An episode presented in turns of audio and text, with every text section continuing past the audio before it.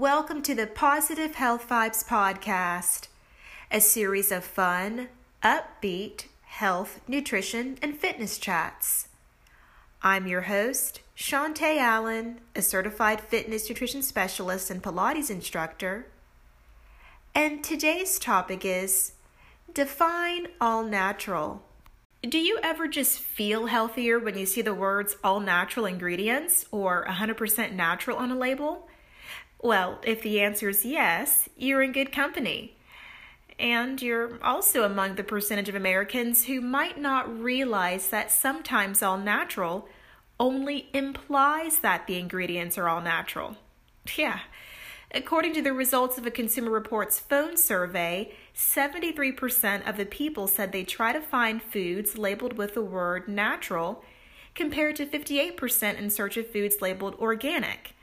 And to add to that, Urvashi Rangan, the director of the Consumer Safety and Sustainability Group for Consumer Reports, says they're working to educate consumers about how natural doesn't really mean anything.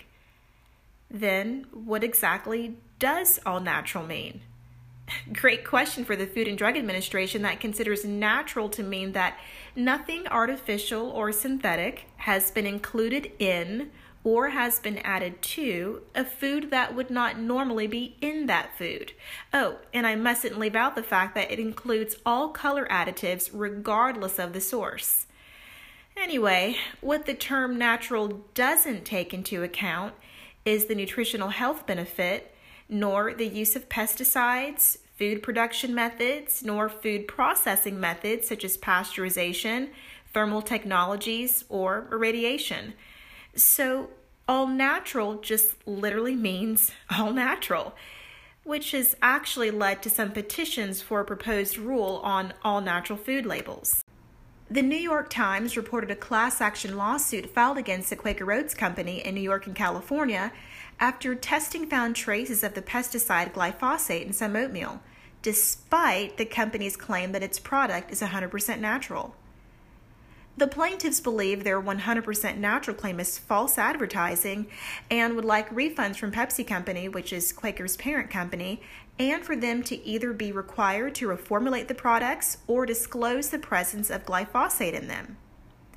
What is glyphosate, you might be thinking? Well, if you've ever heard of the weed killing pesticide called Roundup, it's the active herbicide ingredient in the weed killing pesticide called Roundup. Glyphosate is an herbicide which kills weeds and grasses, and it's also used to help ripen fruits and regulate plant growth. But either way, glyphosate doesn't sound appetizing or good for you, does it? Hence the lawsuit.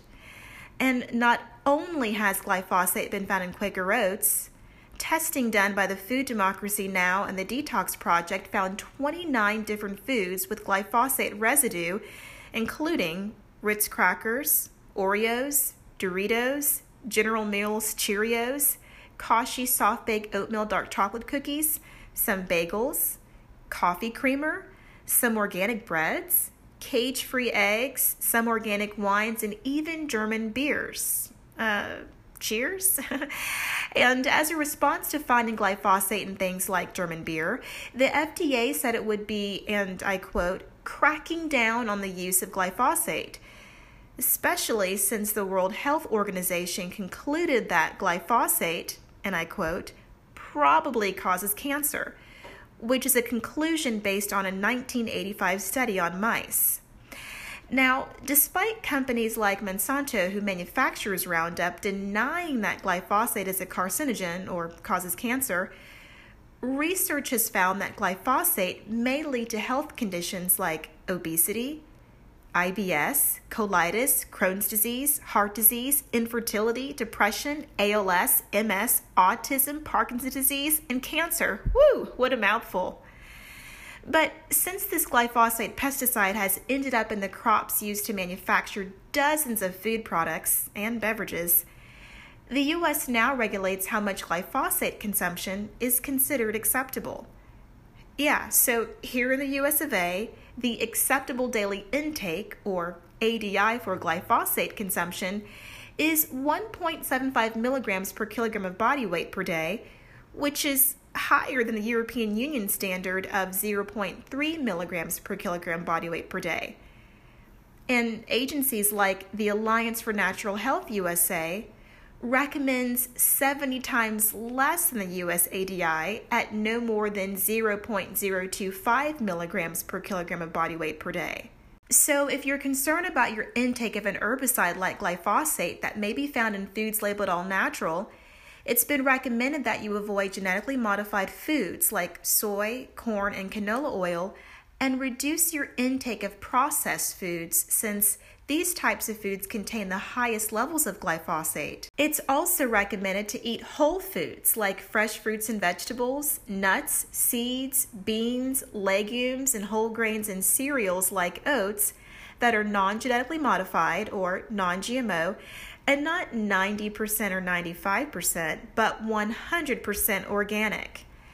And also, if you're not already doing so, you may want to consider growing your own food and getting involved with glyphosate free community supported agriculture. And when you're trying to find foods labeled with the word natural or all natural, here's a list of all natural brands that have a glyphosate residue free certification Heavenly Organics, Chosen Foods, Honey Solutions, Innate Response Formulas Sierra Madre Honey Company, Truvani, Green Goat, Cabrita USA, Purium, Nutrex Hawaii, and Tropical Traditions.